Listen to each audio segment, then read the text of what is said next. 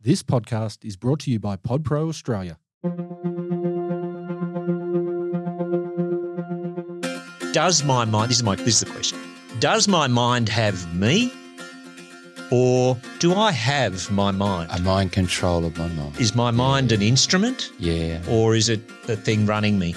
Wow, that's and I think that's, That's good. the simple, That's beautiful. yeah, Yeah. yeah, Yeah, distinction. yeah, yeah, yeah, um, yeah. and I think for most people these days in our culture, particularly, their minds have them. Yeah.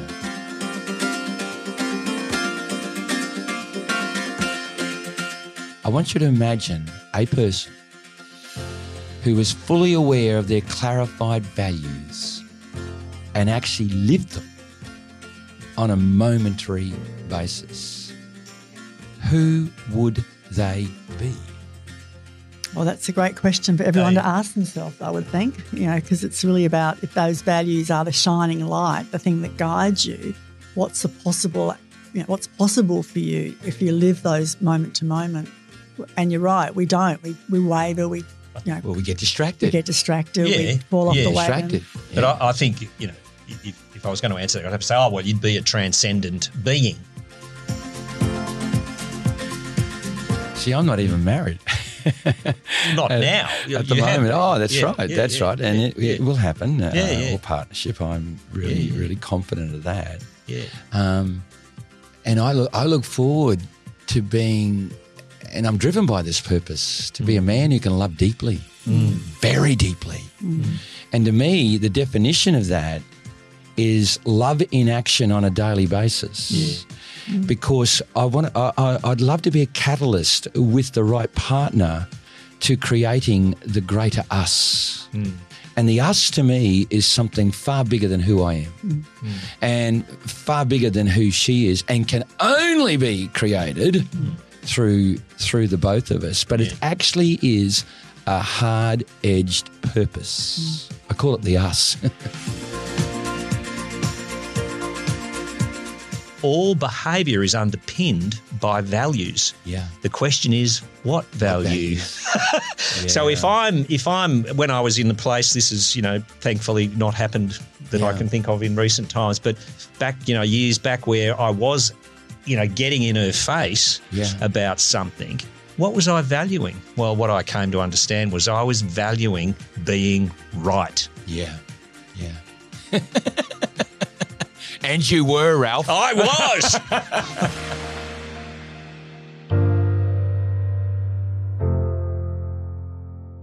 Now, what was it that Jim Carrey used to say in the Truman story? Something like, Good morning, good afternoon, and good evening, dear people, to my dear listeners of A Journey with Bernie. Welcome. It's great to have you on board, and I got to thank you, thank you, thank you, thank you, thank you. How many thank yous was that? That was a number because you deserve them. The fellowship is going up, dear people. The subscribers, thank you, thank you. More people are hearing hearing of our episodes on a weekly basis. Uh, Transistor login um, the other day, they informed me it's more than 50 countries now. Ralph, Wow. Sandra, hello, dear people. There's the names of our guests, Ralph and Sandra Gartner. That's it. Hey, get a load of this. Transistor told me Yeah. that we've gone to 50 countries and the last one was Alaska. Oh, Well, I thought, I thought that was the state of America. I think or a right. state of mind, perhaps. Who knows? But I do want to thank you, dear listeners, for your, your patronage. And it's just wonderful, isn't it? Just have a think about that. 50 countries, plus 50 countries around the world now. Um, uh, there are listeners uh, taking on these stories. And we've got two wonderful guests. We're going to hear not so much story. I, well, I'm sure it will come through. But in Ralph and Sandra Gartner, uh, coupled with Bernie, guess what you've got, listeners? Oh my God. Three coaches.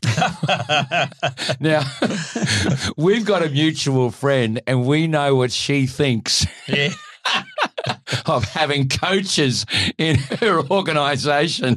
And when we shared time with her recently, didn't she give us the once over, Yeah. you know, about the role of coaches? Coaches, get out of here. Well, I'm just laughing to myself because today I hope we not only play the role of coaches, but we play the role of facilitators and learners. Now, Ralph, I'm looking at you right now because I'm sure, knowing you, you would be the first to say, What is a good coach? What does a good coach even look like? Don't say, you, Bernie.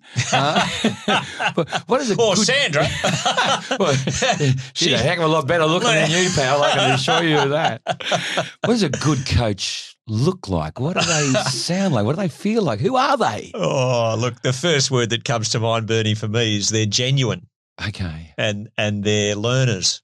Yeah. Um, and you know, they bring that to their to their work. Yeah. Um, yeah. and then of course comes all the you know good listening and all of that sort of stuff. But yeah. but prior to that, um, they're genuine, um, and they've got their own coaching lessons to share. You know, their personal. yeah. Uh, they've done their work. yeah. They've done their inner work. That's what I'm Yeah. looking for. Yeah. Yeah. So But I suppose you're also saying if they're great learners, the inner work is, Yeah. is is in a way never done, but it's a continuous journey for them. absolutely. Someone said recently, and, and Sandra, respond to this how important is that if you're coaching, advising, and guiding, how important is the quality of curiosity? Oh.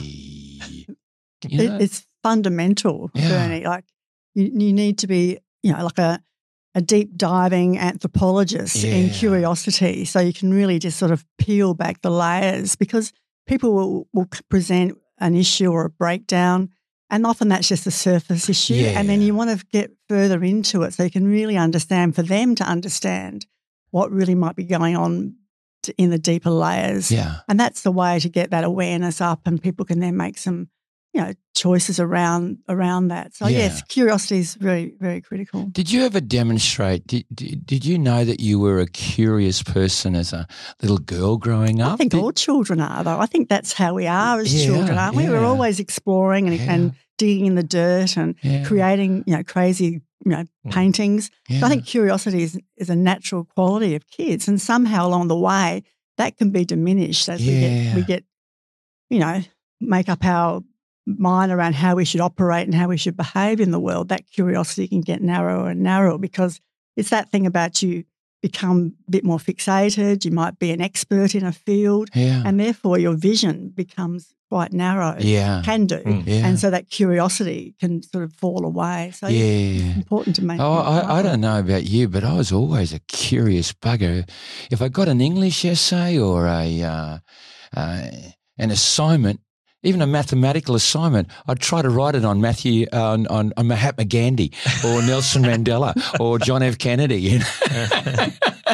I was always just interested in what made people great. You know, Mm. Ralph. What about your curiosity? Were you a curious young man? Yeah, well, I, I wouldn't have called myself that, but of course, at school, I was always getting in trouble for asking too many questions. Yeah, And so I think that that was my innate curiosity about what people were saying was true yeah, um, yeah, or a fact. Yeah. You know, well, who said? Is it really? Um, yeah. So, yeah, I think curiosity was, as Sandra said, without Yeah. doubt, a fundamental quality of anyone who's going to Yeah. be helpful as a coach. Um, and for me, yeah, it was there at Yeah. a young Yeah, age. and, yeah. And yeah, I, I think that's how it showed up. You know, I was always questioning Yeah. everything. Yeah. Br- Bring it all to life now. You're you're you're a coach, corporate coach. Yeah. yeah, yeah, corporate, yeah, yeah, yeah, yeah. small business. So yeah. a little piece of work. You don't need to mention the company, Mm. but j- just in a couple of minutes, a piece of work that you you've done recently, Mm. so that we can understand what you're offering Mm. to Mm. that particular business company or set of people. Yeah, yeah. Well, look, the one that comes to mind is an energy company uh, in Australia, and um, the work I'm passionate about and love to do is teams. So I love working with a leader, whether that's the owner of a business, whether that's the leader of a division or a group within a business, and in this case, it's a leader of a division uh, of a business, um, and they're looking, you know, they they they show up with, oh, you know, this, that, the other, these behaviours. What we're getting is not quite right. The, the morale isn't great, Yeah. and so my work is to really take them on a journey of Yeah. self exploration, yeah. um, and then we got to create a context for the behavior you want. Yeah. And often it's that word, that context hasn't Yeah. been created. Yeah. So mission, vision, values, yeah. behaviors, and then, um, you know, building that team ethos and team culture. We we got we'll come back. We've got to Mm. come back to that because that that is the principle of what I hear you offering. Mm. How that's done, Yes, is is another- really the interest for well for me Yep. and and I assume for our listeners. But I want to hear Sandra. You, you operate in a slightly different dimension, although you're coaching in business as well. What are the differences Mm. wi- with what Ralph Mm. does? So I uh, tend to work with small businesses. And uh, so teams, uh, you know, they could be micro businesses up to four people or maybe a bit bigger, but Okay. really that end of the market.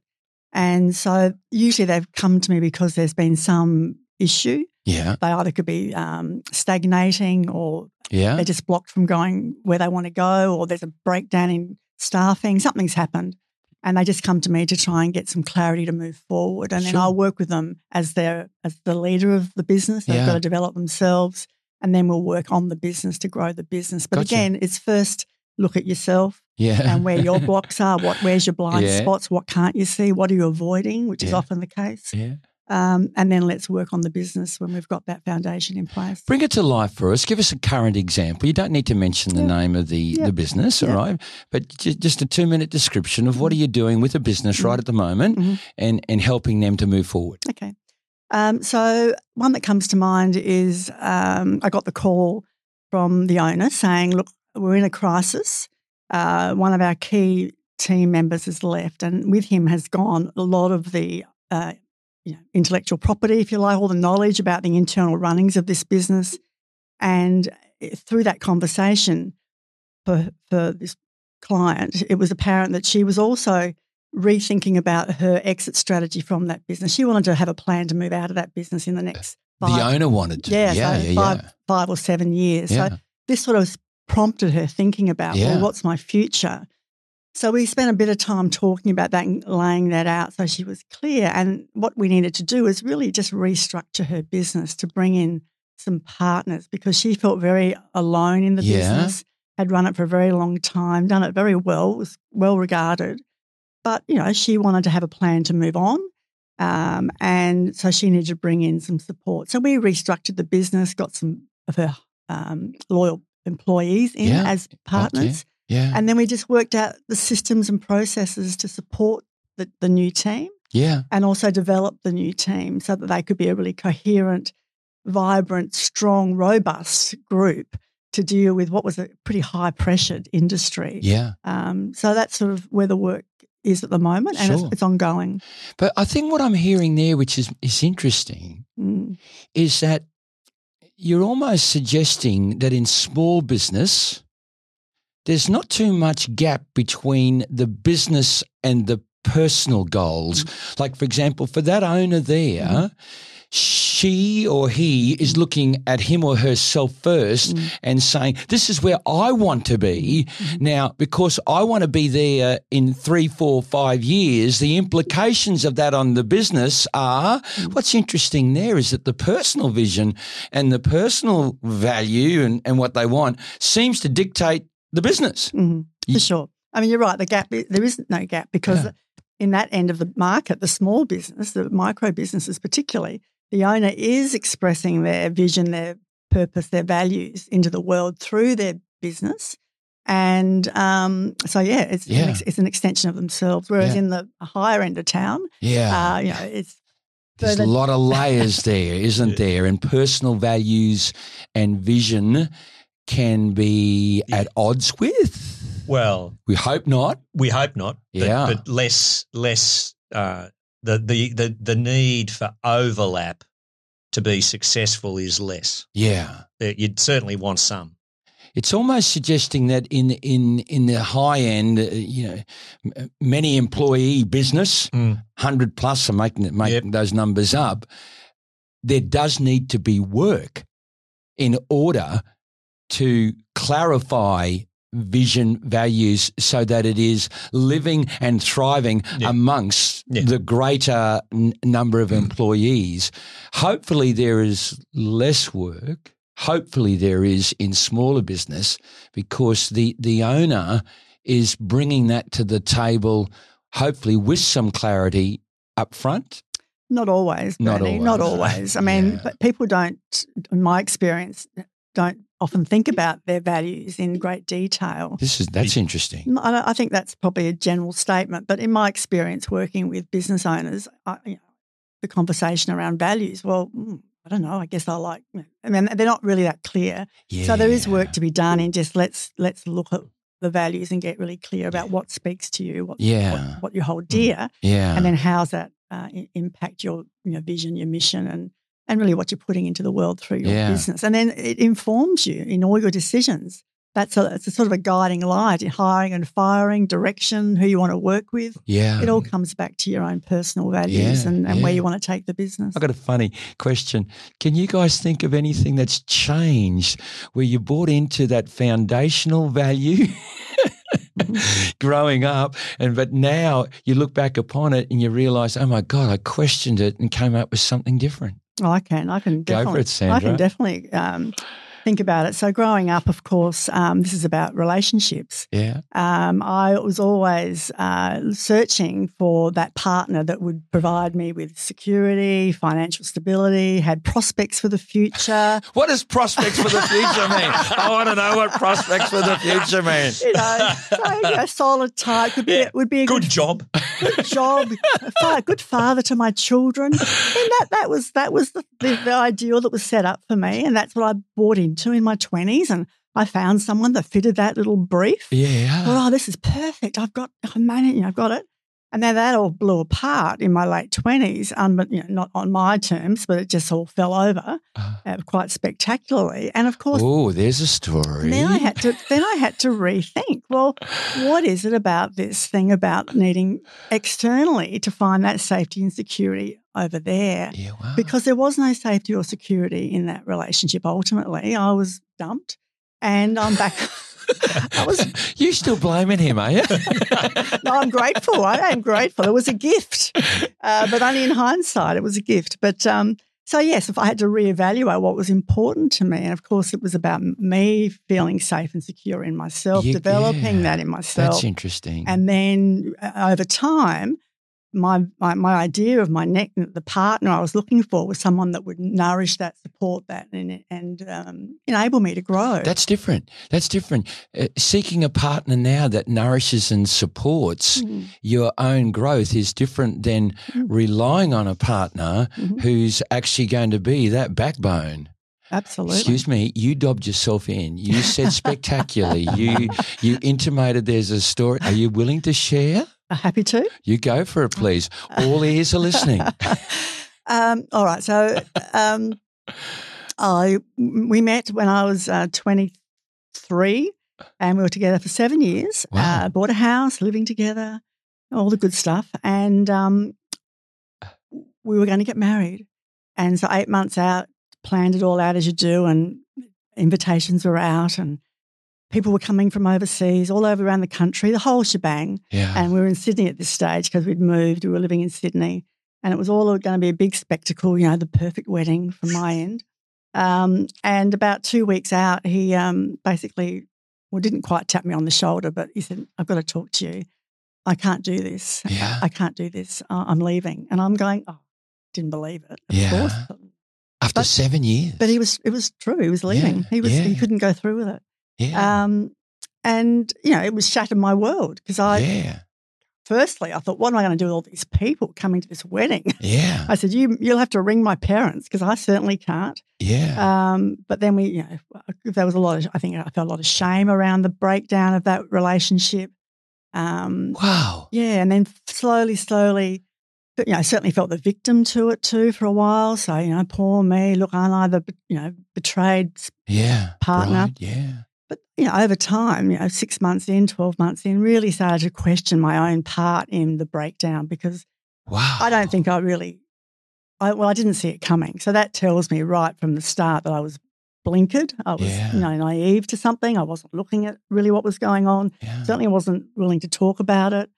Um, and so I've had to learn through that experience, Yeah. and that that was a major, you know, shift for me. and really caused a lot of reflection and a lot of you know soul searching, using Ralph's term. Um, you know, talking with people, getting support, reading books, going to workshops, the whole thing. Yeah. And that started the journey for me in terms of finding out really what you know more about myself and learning about myself. So I You're was in- partly answering this next question, Oh. but but but elaborate on it. Mm, How did it eventually serve you? Mm. How did I can only imagine the Mm. enormous amount of pain and Mm. chaos and Mm. anguish and and torture. you know, I can imagine that. I, I mean, you're yeah, luckily announced it two weeks before. Otherwise, I it could have been a terrible scene at the altar. I eh? know, Yeah. I know. I'm grateful for that, but Yeah. uh, still, it was you know pretty close to the wire. Yeah. Um, How did it serve you?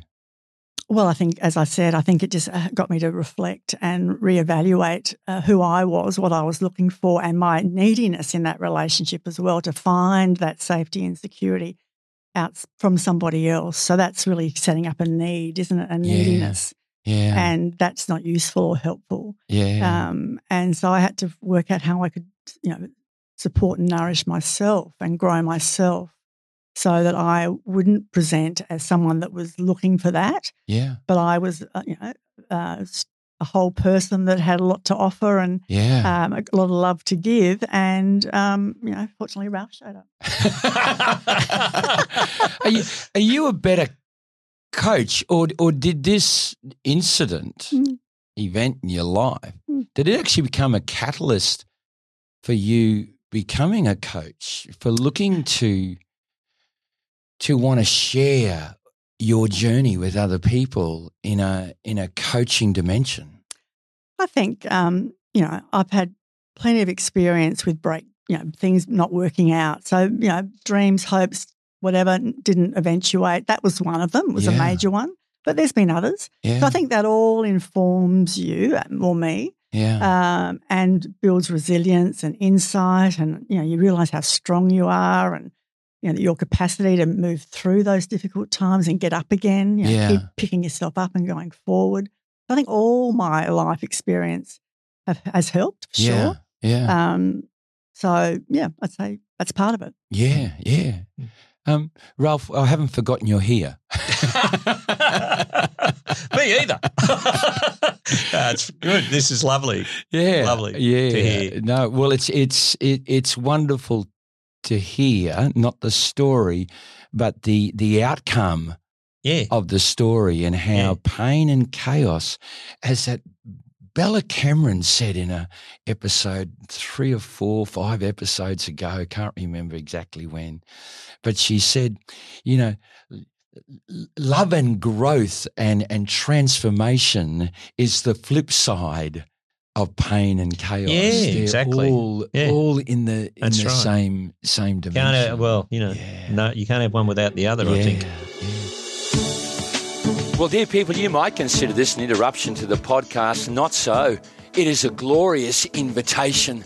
An invitation for you to join me and many, many others on that mighty trail to Everest Base Camp in Nepal. Or maybe you'd prefer to do Gokyo Lakes. Yes, you've got two choices there, and both of them will not let you down. Why? Because you'll be walking under the shadow of the most powerful forces of nature upon our planet. But you're also trekking and hiking with the beautiful Sherpa, who are our guides. Are they the most peaceful tribe of people upon the planet? I think so. And they're beautifully founded in the spirit of Buddhism. Just imagine it nature, Himalaya, powerful forces, Sherpaism, Buddhism, all infecting and invading your soul. I'm letting you know now, dear people, you come on the mighty trek that's leaving Australia or entering Nepal on April the 3rd or 4th, 2024, and you cannot return to your home base, your country, the same person as the one who left. It is simply that powerful. Would you love to join us? Here's all you have to do. I want you to take note of this particular number. Now, get a pen. I'm going to delay for a second. Three, three seconds I delayed for. Plus six one. 412 982 444. Now, you text me and say that you're interested, and within 48 hours, I'll have delivered back to you a comprehensive information kit that gives you all the information that you will need to make an informed decision about joining us and the globe on a mighty trek to Everest Base Camp. And please remember that preceding that trek, we're also going to spend two beautiful days with 550 disabled children in Kathmandu. Yes, we built them a brand new school following the earthquakes of 2015, which shattered their classrooms. And, and, and I, I, I hesitate to say this, but thankfully they did because the new school that they've got has been a, a new energy for this beautiful community called Kagandra. Dear people, come to Nepal with us, where I promise you that your spirit to become that more loving human being generate greater inner happiness. It will be enhanced. Hey, let's go back to this episode of A Journey with Bernie. Are you enjoying it? Hey, here's an example of a remodified value. I hmm. remember once recently I had a value of love of learning. Yes. And you know what? Then the more and more I thought about it, no, that is not the value. The value is actually thirst for wisdom. Mm. and it was a remolding and reshaping Yeah. of love of learning. Yeah. But in fact, they led to a Yeah. couple of Yeah. different things Yeah. because thirst for wisdom determines the podcasts that I listen to, which ones I choose, the books that I read. You know, it, it even Mm. determines the fact that I'm doing this podcast. Yeah, yeah, yeah, yeah. Yeah, I think, you know, what you're triggering for me there is, of course, that, you know, words as themselves are inadequate yeah. in, in, in that, you know, there's some, what is a value? Well, it's a feeling or it's a sense or it's a something ineffable. Yeah. But we got to find a word for it. yeah. And then, of course, as you've just described, those words um, change, shift. yeah. But there's some essence. yeah. Yeah. And Yeah. maybe and maybe the words their their enhanced meaning actually comes because I give them meaning. Yeah, I yeah. know what thirst for wisdom Means. actually means. Yeah. Yeah.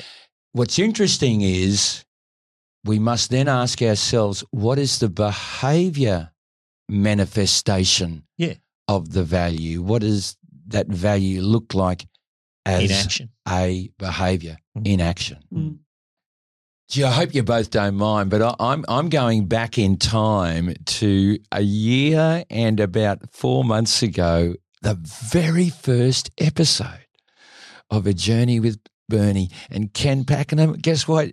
About every tenth episode, Ken, you get a mention because it was you who taught me, Ken, about the power of not just identifying values, but then you then you said you had to clarify them because sometimes, and there's that example of love of learning becoming thirst for wisdom. That that's an example of clarifying. Mm.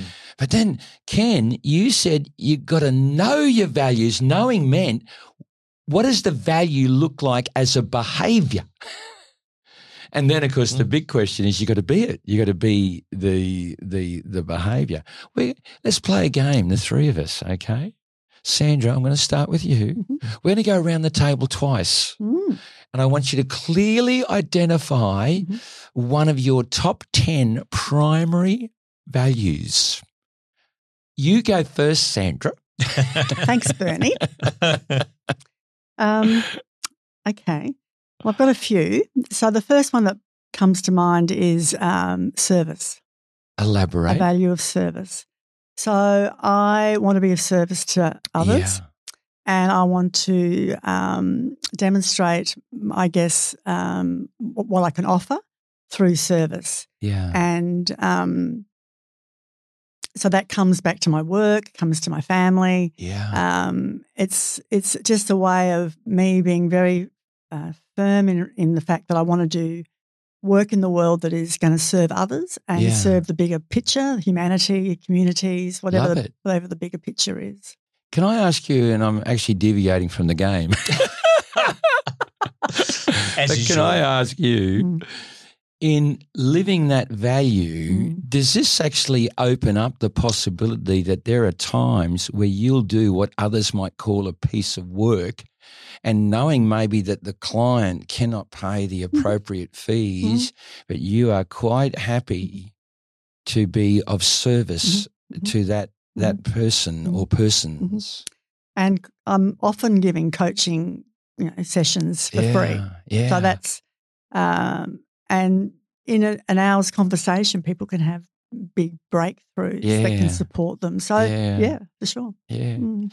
Because we're going with the clock, Ralph. You're third. I'm next. Yeah, okay. yeah, cool. Um, one of my values is the past is irrelevant. Ooh, big one. Live in the now. Um, my elaboration on that is only the meaning I give to the past makes it relevant in the now. And even if it was potent and highly emotive, if I change the meaning to something like, it was just part of my journey, just part of my journey, then I can live in the now and maximize today. But the value is I see my past as irrelevant, live in the now. I know it's a sentence, but I've actually got that written down on my vision board. My Mm. past is irrelevant, live in the now. Mm. Ralph, your turn. well, one of my values, and you know, for me, I hold that to mean something that's important to me. Sure. Right. Um, is disruption. Elaborate. Well, um, it it it used to be something in school, and you know, in my early days, that I got into a lot of trouble for being disruptive in class, make you know, da da da da da. But as I grew and up, and I realised, well, that's actually a skill. If I if I start to use it use it purposefully Beautiful. and deliberately, then it's very very useful to to my coachees to, to the organisations I work with. So I'm I value disruption because disruption without disruption there will be no change, there will be no transformation. Love it. Mm. Love it. Yeah. Mate, but you even used it in a bloody game of cards that we were playing the other night, mate. You, Right. You were totally disruptive to the whole darn process, you know. yeah, maybe I wasn't at my conscious best then, Bernie. Uh, I could have been more Uh, honest. but I tell you that, that's fascinating because at Yep. first someone hears the word, Yes. but they don't understand what that word means to you, No. right? So you've just clarified Mm. what it means Yeah. and, and how it's of, of value. Mm. It's a different definition of value. How Yeah. that value is of value to you. Yeah. Yeah, yeah. Well, and others, right? So yeah, to bring about consequently change. to others. Yeah, Yeah, yeah, yeah, It's yeah. like uh, disruption as a change agent. Yes, yeah, yeah, yeah, yeah, Yeah. yeah. Sandra, uh, we Oh, said to to you, Yep, you go around. tell- Um, okay, so I think responsibility is a strong value of mine. Yeah. Responsibility. So um, we talk about, Um, Ralph and I talk about living above the line as opposed to below the line. So mm-hmm. above the line is being responsible, coming from love, as opposed to below the line, which is more coming from fear, being restrictive. So responsibility around, you know, my part in the situation, my part in the conversation, my part in what's being created, where am I coming from? Am I coming from an open curiosity and looking at myself to see where I played a role in this? Um, um, or am I coming from defensiveness? Am I, I re- retracting? Am I Yeah. avoiding? yeah, Uh, am I being? irre- Am I blaming? You know, yeah, justifying all those behaviours, sure. which of course we all do. Um, That's really below the line. That's not being responsible for your own um, actions, responses, um, etc. Yeah. So Yeah. responsibility. Okay, uh, nearly finished, listeners. My um, my my second value is uh, my body is a temple. Right, um, I've got to honour the temple. Right now, I know I've said that in sacred words, but you know what? I actually am happy to talk about it in a framework of sacredness because to me, this body that anybody has got it's the greatest miracle. It's Yeah. the greatest machine that's ever been friggin' made. Yeah. It's the only machine that I know that can injure itself and bloody repair itself. You know? And it's just amazing to me how I, we, society, can be so easily conditioned and programmed to think that, oh, balance of processed foods is okay. Bullshit. It's not okay. if your body is a temple and it's a Ferrari, stop buying into everybody's crap that says a balanced diet is fine. No. If it's in a friggin' packet and it's been processed, it ain't the best for you. What is the best for you? Your fruits, your bloody veggies, your nuts, your legumes. Oh my God, get serious about honouring the temple. Now, am I good at it? I have been. Can be. Yeah, but I'm about 10% below where I've been before. And here's the funny thing about it I'm actually in conflict about it. Right now, as we speak, I'm announcing to all the Mhm. listeners out there Mhm. there is about 10 to 15% of Bernie in conflict about it, you Mhm. know? Yeah. Because I can easily, you know, say to myself, "Oh, this is just a social situation." So guess what? Having an excess of salted cashews is fine. you know, and guess what? In my my view, the amount of salted cashews that I'm eating is not fine, and I know it Mm. at the time. Mm. But oh, it's the social occasion, so I, I give myself permission. You know? Yeah. Guess what? I do not want to waste one minute of this body's life Mm. by um, detrimentally consuming stuff that in my gut and instinct I just know is not serving Mm. the temple. Mm. You know, there was that Tony Robbins phrase there, Tony, I just gave you credit for it, okay? Tony Robbins phrase that it used to say um, something like, Will this, will this, uh, will this cle- cleanse me or will it clog me? Oh, so when you're great. about to put the food in your mouth, you look at the bloody food and you go, is this a clogger or is this a cleanser? You know? and if you had that awareness, Yeah. guess what? I, I do know that when I've looked after the body really well, I tell you what, she's a different operation. She operates differently Mm. than another four kilos. Mm. Another four kilos. Yeah. My body is a temple, the Mm. behavioral manifestation. Eat well, train well, you know. Ralphie. yeah. Uh, One Mate, more. I've yeah, got one yeah, more. One more. Hello. two, two each. Ah, sheesh. Um, look, look, ah, something I, something that I realised listening to you Yeah. was what a bloody great process this is. Yeah. Because as I was listening to this, of course, it's clarifying my values. I was even getting hits on, oh, there's a value, there's another value. So what a great idea. People could take this one home and do it do it in their little hello. round the dinner table tonight, right? Yeah. Um, so there's value from the podcast right there. Will But- you, listeners, will you Yeah. take up Ralph's challenge? Hello, hello, hello. Yeah, yeah, because you learn, you know, I'm just noticing that learning from listening, Yeah. right? Being things being triggered, um, and being conscious of that. So the thing that, um, you know, and this sort of came off what Sandra was sharing about, you know, when she touched on our values and and of course, um, something that's really important to me in in my marriage is teaching and learning, Yeah. yeah. and they go together. Yeah. Being a great teacher and a great learner. Yeah. What comes Um, first? um, learner. Um, I, I look. I don't think one Yeah, does come right. first, No, I right? I was teasing myself. yeah, yeah.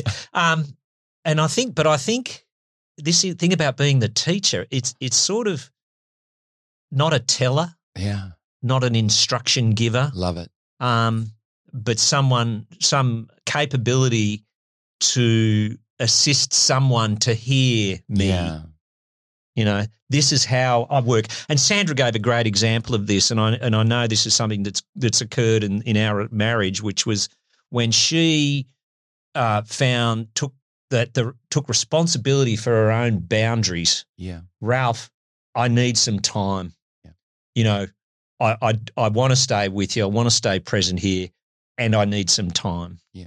Now, before she learned to do that, and so and teach me that, I was just overwhelming her, Yeah. right? Uh, you know, with my energy, my you know bigness, uh, not recog- realizing it, but Yeah. but that's what was occurring, you know. And then I'm there, go, I'd end up going, well, come on, what do you think? Come on, come on, come on, you know, say something. so, so Yeah. being a learner and being a teacher, Yeah. very important Ralph, in a marriage. do the podcast a favour and Hmm. please pick up Sandra's head off the floor because she was nodding up and down Yeah. so, so viciously. I, I'm pretty sure it came, she was totally Yeah. in agreement with you. Yeah, yeah, I remember early in the early days, you know, that big energy of Ralph, and I'm backing away until I'm right in the Ah. corner of a room. I had nowhere to go. Like I'm thinking, oh my goodness, you know, what do I do? And this here? was a discussion. Not at that time. it It wasn't it was amorous. something. yeah, but uh, Yeah, Yeah, so- fascinating. yeah, fascinating. Yeah. Well, you, you know what what's interesting is is I felt that we not only identified and presented values, none of which is a sale to our listeners at all, but I think in each of those six examples, there was a description of what the values look like as a, a behavior, the Mm. manifestation of the values. And our listeners, I'm sure you could actually hear how the values then actually mold and shape behavior and, and direction. They they actually give clarification to what we do today, uh, this afternoon. Um, they, they actually help in clarifying correct decisions Yeah. on one provider. We're aware of them, Mhm. So aware of them that it's really difficult not to be living them on a regular, Yeah. I, I want to use the word momentary Mm. basis. yeah, However, Yeah. I'm going to throw this in. Welcome to humanity. I haven't yet met a human No. being. I know this fella is a heck of a long way away from it, right? yeah, yeah. In in in living your values on a momentary mm-hmm. basis. But Yeah. can I throw this at you? Who would we become if we learned how to do that? I want you to imagine a person who was fully aware of their clarified values and actually lived them on a momentary basis. Who would they be? Well, that's a great question for everyone They- to ask themselves, I would think, you know, because it's really about if those values are the shining light, the thing that guides you, what's the possible, you know, what's possible for you if you live those moment to moment. And you're right, we don't. We, we waver, we, you know, Well, we get we distracted. get distracted, Yeah, we fall off yeah, the wagon. distracted. But I, I think you know, if, if I was going to answer that, I'd have to say, oh well, you'd be a transcendent being. Greetings and salutations, you lords and ladies of podcast land. It's Chip Huddy here, and I thought this would be a good time to butt in with one of my patented loaded questions because Ralph just hit us with what you might call a big call. A transcendent being. Is that what you'd become, do you reckon? If you first clarified, crystal clarified your values, and then lived them in every single moment? If you embodied your values so totally, so completely? Or think about the question another way What is it that you'd be transcending if you lived in such a way? Consider the word transcend, which means to be or go beyond the range or limits of something. What would you be moving beyond? What limits would you be breaking through if you embodied your values in every single moment? And do you reckon that's even possible, or are we poor, wretched humans just too imperfect for that? I want to know what you think. Bernie wants to know what you think. Tell us what you think in the comments. Come on, people, let's get this party started. wow. That's which a- which huge means turn. you're probably not in on planet Earth anymore. Oh, you've, you've left because Mm. because to me, um, you, you know the and and this val one a value of um of uh, compassion, Yeah. self acceptance, self love. Yeah. Uh, why is that important? Well, because I am a human being. I am fallible. Yeah. And as you've said, you know, I can have an ambition to live Yeah. these values moment by moment by moment. Yeah.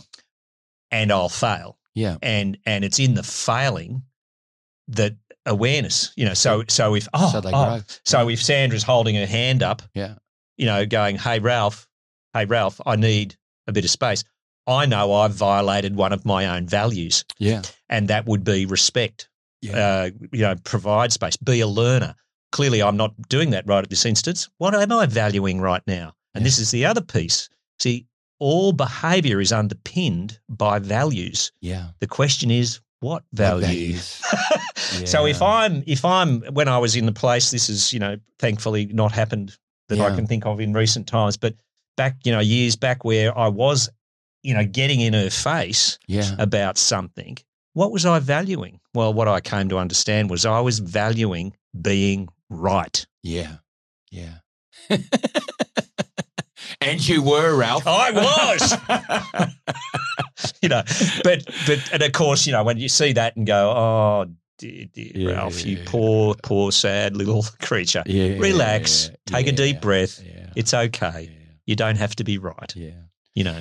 Ralph, you used the word transcendent there, and and I understand why you would have used it. May may I just suggest something a little less than transcendent that I think is available to each and every one of us? It is I I feel for me that the more and more I live my values with greater awareness, the more authentic I feel Mhm. Yeah. Yep. the more solid Yep. I feel. Yeah. And it's interesting, as a result of that, the less self absorbed I am. Yeah. Because if you're walking authenticity, if you if you if you're if you're solid, you don't have to worry about them. And it's sort of like leads to a feeling of fulfillment for Mm. me. Yeah. Yeah. Yeah. I, I agree. Yeah. Yeah. I was the word satisfaction came Yeah. to me. You know, yeah, that's right. uh, you know, we were talking about earlier, but- And, and there's a reason they're called core values. You know, the core, the center of you, the essence Yeah. of you. Yeah. yeah. They're your core. Yeah. That's what gives you that stability, that strength, Yeah. that inner knowingness. yeah, And it's that knowingness that has you be okay about being vulnerable and Yeah. authentic because you've Yeah. Mm. got a solid base to stand in. And you know, you know yourself. And you know, that's been my journey from those early years. yeah. So, you know, I can definitely attest to that thing about it holds you, you know, in a stronger place to Yeah. understand your core and your core values. Yeah. Mm. Yeah. Yeah. Well, then you've got, as you say, core, solid, centered. yeah. You know, Yeah. yeah. Hey, here, here's a here's a statement. Right? Do values, clarified values, knowing your values, being it, in some ways, do they then begin to define your purpose? So, what's being suggested here is there value in an individual saying, well, right at the moment, this is the purpose of my whole existence. This is why I exist down here upon planet Earth. And do values underpin it? Or do you work the other way around and you say, oh, what's my purpose? Oh, that'll tell me what my values are. Thoughts, please? Thoughts, please? Oh, I definitely, Sandra? I definitely think the the um the values come first. Wow, that's interesting. Yeah, I think you, That's you- you, interesting. can get a sense of your values. Then Yeah. from that, you can they can inform your purpose. Yeah. Um, so that would be my interpretation of the way it works. What do you think? No, forget Ralph at the Uh, moment. I'm uh. investigating you, Sandra, here. Because I want to ask you, you, if you say that Mm. and you've given me a hint of two values, can I ask you what, therefore, is your values centric, values driven purpose? Mhm. What is your life purpose, your existence purpose? Mhm. What is it? Mhm. Is that okay to ask? Yeah, Yeah. um, it's to support individuals Yeah. and uh, couples, teams to uh, grow and develop, Couples uh, and teams. and um, create a sense of community and uh, develop, uh, feel like they're fulfilled in their in their activities in in work and life, um, and make a contribution. I think to the the planet. I well, that's like a there's a bit of wow in there. I've got support. Mhm. I've got contribution. I heard community. Mhm. These are almost key words that Mm. define the essence Mm. of your purpose. Mm. Wow. So yes, like care, community, responsibility. Um, they're all part, They're my values. Yeah, I know, they're your values. Service, and so they're oh they're my core values, and Yeah. they, they've defined my my purpose. My purpose. Yeah, yeah, yeah. What do you think about this this question, Ralph, about values underpinning purpose Mm. or the other way around? no, no. I think values give rise to purpose Yeah. because it's by pursuing a purpose that you give bring your values to life. Yeah. So a value, you know, if it's not lived, well, then you're not going to be satisfying what's Yeah. important to me. Yeah. You know, I'm not, uh, so so it's important to me. You know, freedom, fun, Yeah. um, uh, transformation. Um, these are all values of mine. Um, and I, I wrote a values, uh, a a purpose, sorry, a purpose statement in about 1992, I think it was. And um, it was to inspire, enlighten, and educate as many people as possible Yeah. and have as much fun as possible doing it. and and so Say that one more time, please. So your purpose is, to inspire, enlighten, and Yeah. educate Yeah. as many people as possible Yeah. and have as much fun as possible doing it. loaded question. Hmm. Where is Sandra in that purpose? Um, well, she's been inspired and enlightened and educated, I think, by me over the journey of 30 odd years. Yeah. Would that be true, love? Yeah, I'd say so. Yeah. Yeah. So, so there you go. Um, And lots of, and lots of, and we've had lots of fun along the way. and we've certainly had plenty of fun. Yeah, exactly. So, yeah, that, that like that informs how I go about being in Yeah. our relationship for sure, yeah. and every relationship really. yeah. Um, to some people's annoyance, and you know, one of the things I've got to be a bit careful about with that is that I, I, you know, um, seek permission to be ins- inspiring, enlightening, or Yeah, educational. yeah. Because uh, you know it's not something that maybe at a barbecue someone's up for, That's right. right? Yeah. Um, so context, you know, yeah. uh, that's a bit like being disruptive, as I said earlier. You know, Yeah. disruptive. Um, you know, that didn't go down so well in the classroom. Um, yeah. um, but when I use that deliberately in my work, yeah. it's very, very powerful. Yeah. Um, but if I'm out again, you know, a social evening, and yeah. um, you know, I start disrupting people's, you know, belief systems or whatever it is about something or other, yeah. then again, that can not be so great. Well, so, yeah, yeah. It's it's it's right time, right place. Yeah, isn't? You context, know, you know, yeah, yeah, yeah. Oh, poor listeners, courage to be dislike. Separation Bingo. of tasks. Have you heard of? Have you Yeah. heard of that term? Separation of tasks. Know what Yeah. your task is. Mm. When is it the appropriate time to deliver that task? But more importantly, know when it is not. Mm, mm, Yeah, absolutely. yeah. Yeah, yeah. That, that whole concept actually changed the way. No, it didn't. Didn't change it. It shifted the way I coach. Yes. I've always been a storyteller, a game player, Mm. limited in time to facilitate the outcome of the game. So I just bloody tell them, Mm. you know, what the game is all about. But no, no, gotta gotta facilitate them more and more Yeah. and more. Lead them to Yeah. to to them recognizing Mm, the mm, outcome. mm, mm, Got to have time, you know, to Yep. do that. Yep. Get in there on the journey with them rather than separate myself from them. Yes. Yeah. and not, not, not be so invested in the end result, but it's the, the, The journey, process. the process. yeah. And the end result may not be what you anticipate. And yeah. therefore, you need to be okay with that because Yeah. it can always go somewhere else potentially. But the journey, the process is what's important. Yeah. Mm. do, do you two have a purpose for your marriage? Do you have a defined purpose? Do you know what you're trying to create through your marriage? Sandra, you looked at Ralph. Ralph looked at you. Yeah, it's a great question. I, I I think we do for our business, and I think when we look at that, it would probably reflect the well, it does reflect the values of our marriage. But I don't. We haven't articulated a Mm. purpose for this union. Um, is it in our ma- wedding vows? Oh, well, God, she's got to remember the vows now, mate. Well, me too. I mean, I, you know, but I, I, I certainly know things like um, you know, fun and learning are Mhm. certainly in our Mhm. vows. Mhm. Um, and growth and development Growth and, and- support. Yeah, because Yeah. we were we were well down that path. Mm. You know, well, I suppose well down. I mean, it was only two years after we'd met, but Yeah. um, See, I'm not even married.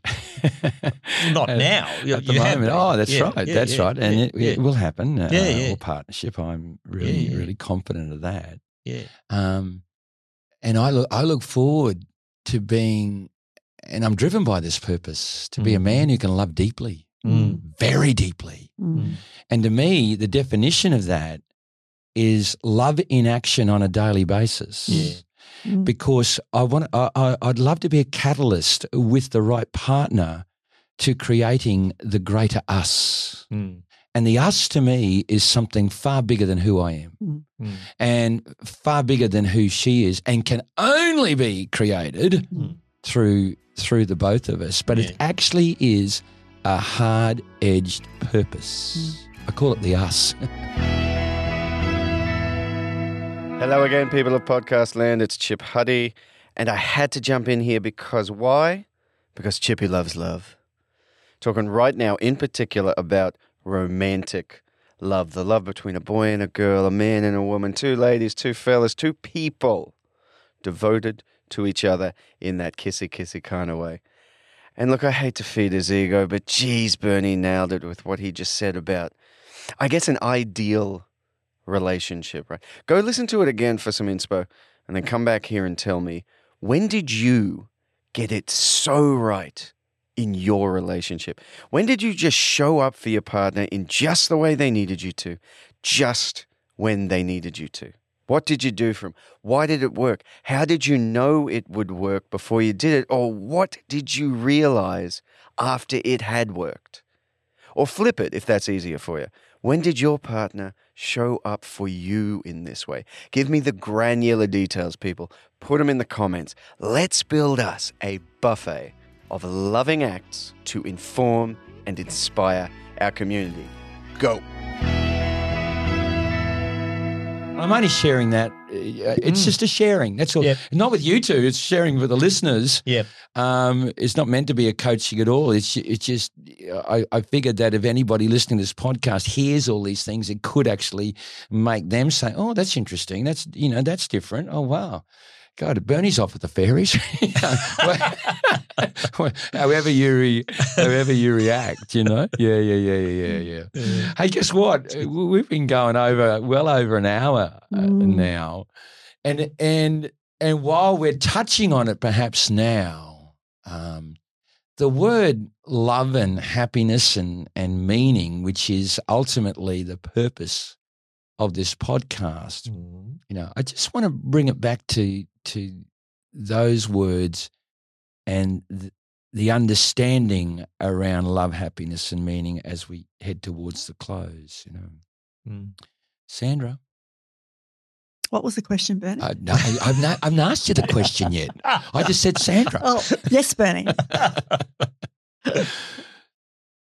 What is love? Oh, what is love? Well, here we are talking about it. Here we are Yeah. talking about it Mm. being a, a manifestation Mm. of who we are and all that we would like to do and to be. But at the end of the day, Mm. what the friggin' hell is it? What is love? Did you hear what I just said? Friggin' hell is love. I reckon there's a dichotomy in that. What is love? Well, I think it's a, a really positive energy um, That's- that's that does interesting. that, can do good in the world. Yeah. Um, whether it's the love of um, you know a vacation, love of a partner, love of a child, love of yourself. It's got to be um, you know it's got to be for the good. Um, yeah. it's an expansion. It's an opening. It's a you know deeply felt sensation. Uh, here I am touching my heart. It's common, Yeah. commonly associated with this part of the body. So yeah. you can feel it. The body knows it.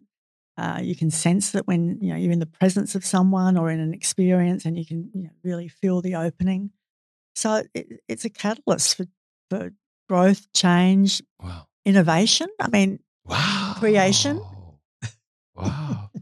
but I love what you, you know, it's a, it's an energy dedicated to good in the world. What a beautiful definition. Love is an energy dedicated to only good in the world.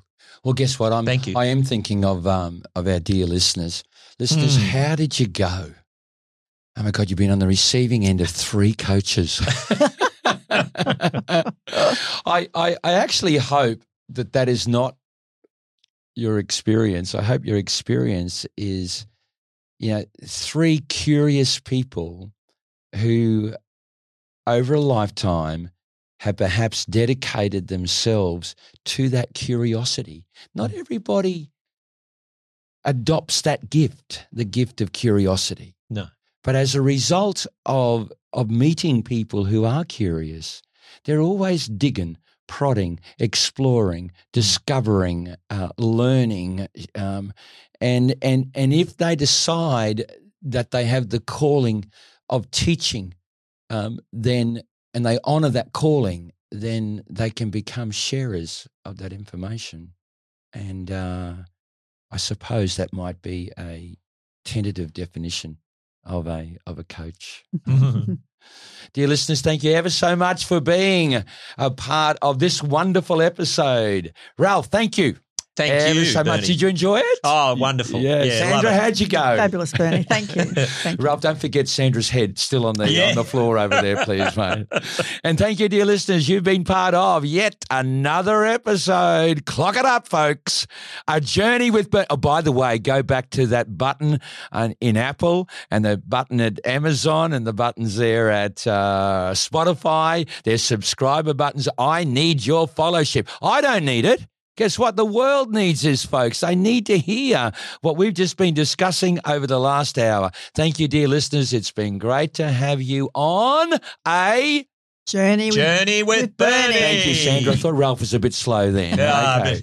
Bye, folks. Love you dearly. Bye. Well, good people, what did you think of that episode? I don't know about you, but I just loved it.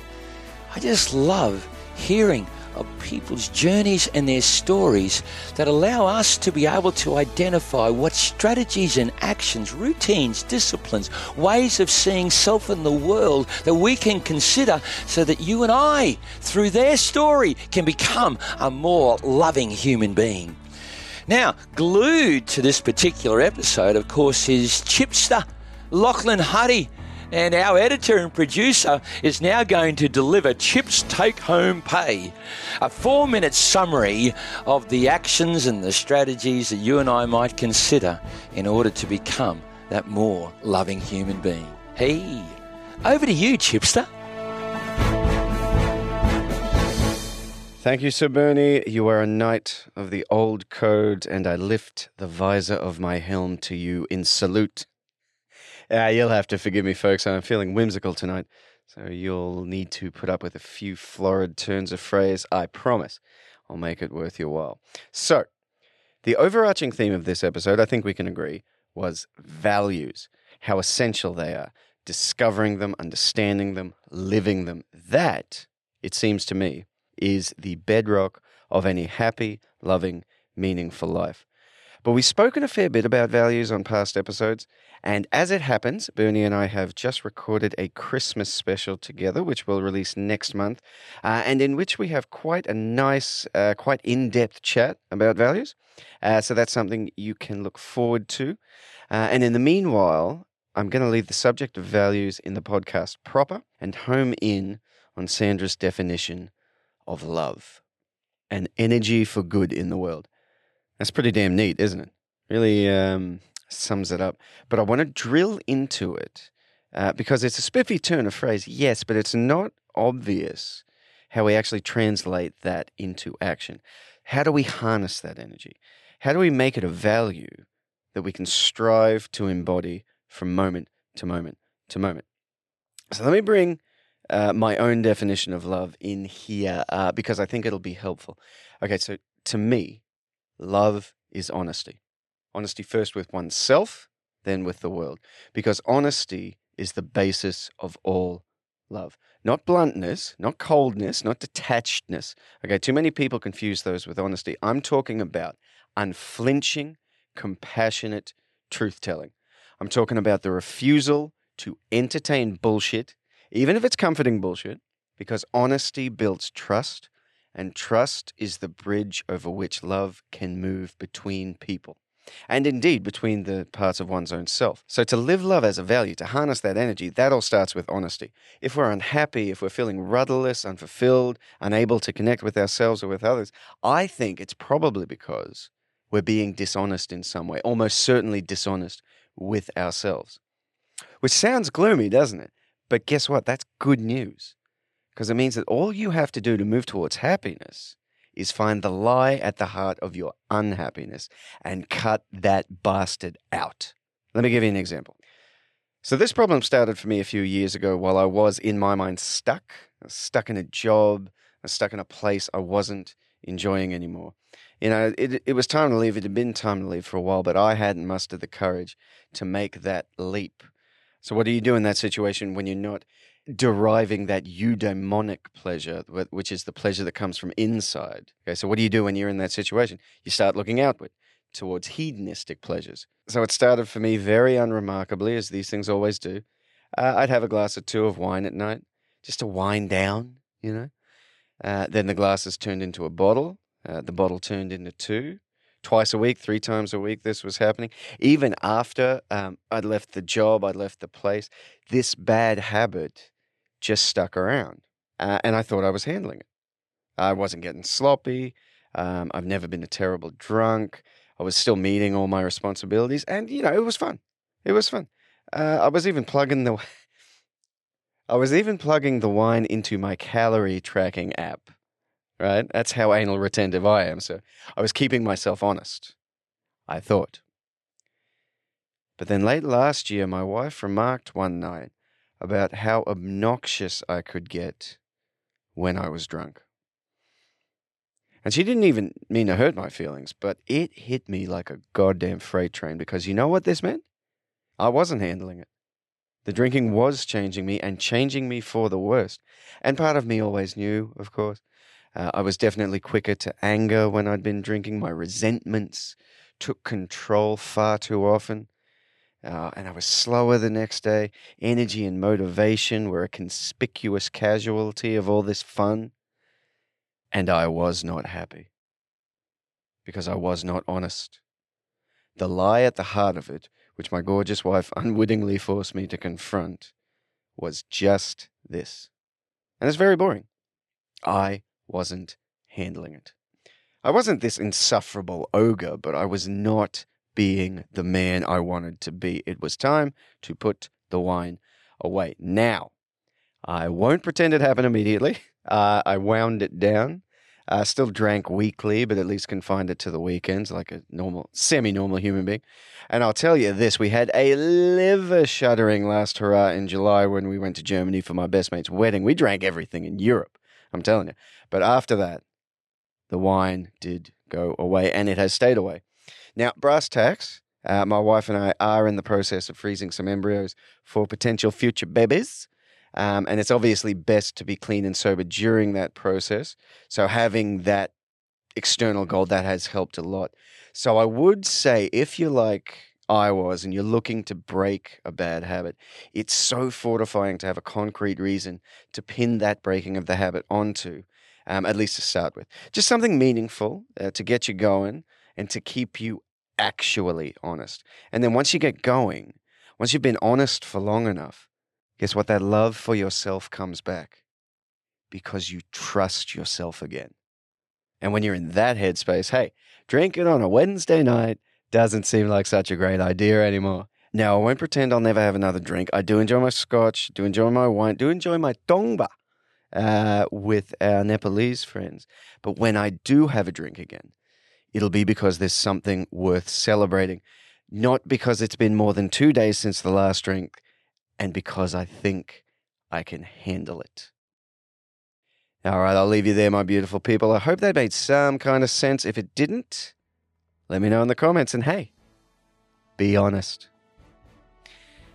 I'm Chip Hardy. This has been Chip's Take Home Pay, and I do hope you found some pay worth taking home. As always, my friends, auf Wiedersehen.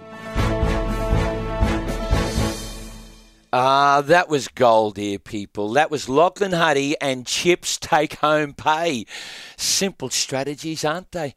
Just humble suggestions taken specifically from this episode. And you know, and I know, that if we implement them into our lives, it's just going to help us to be happier a more beautiful human being and a more loving one at that. And who doesn't want that happening in their lives? Oh, dear people, I do hope this episode of A Journey with Bernie had a positive impact upon you. I can't wait to deliver the next one. Hey, it's just around the corner. Please enjoy this journey of life, embrace this journey. And in the meantime, dear people, just remember this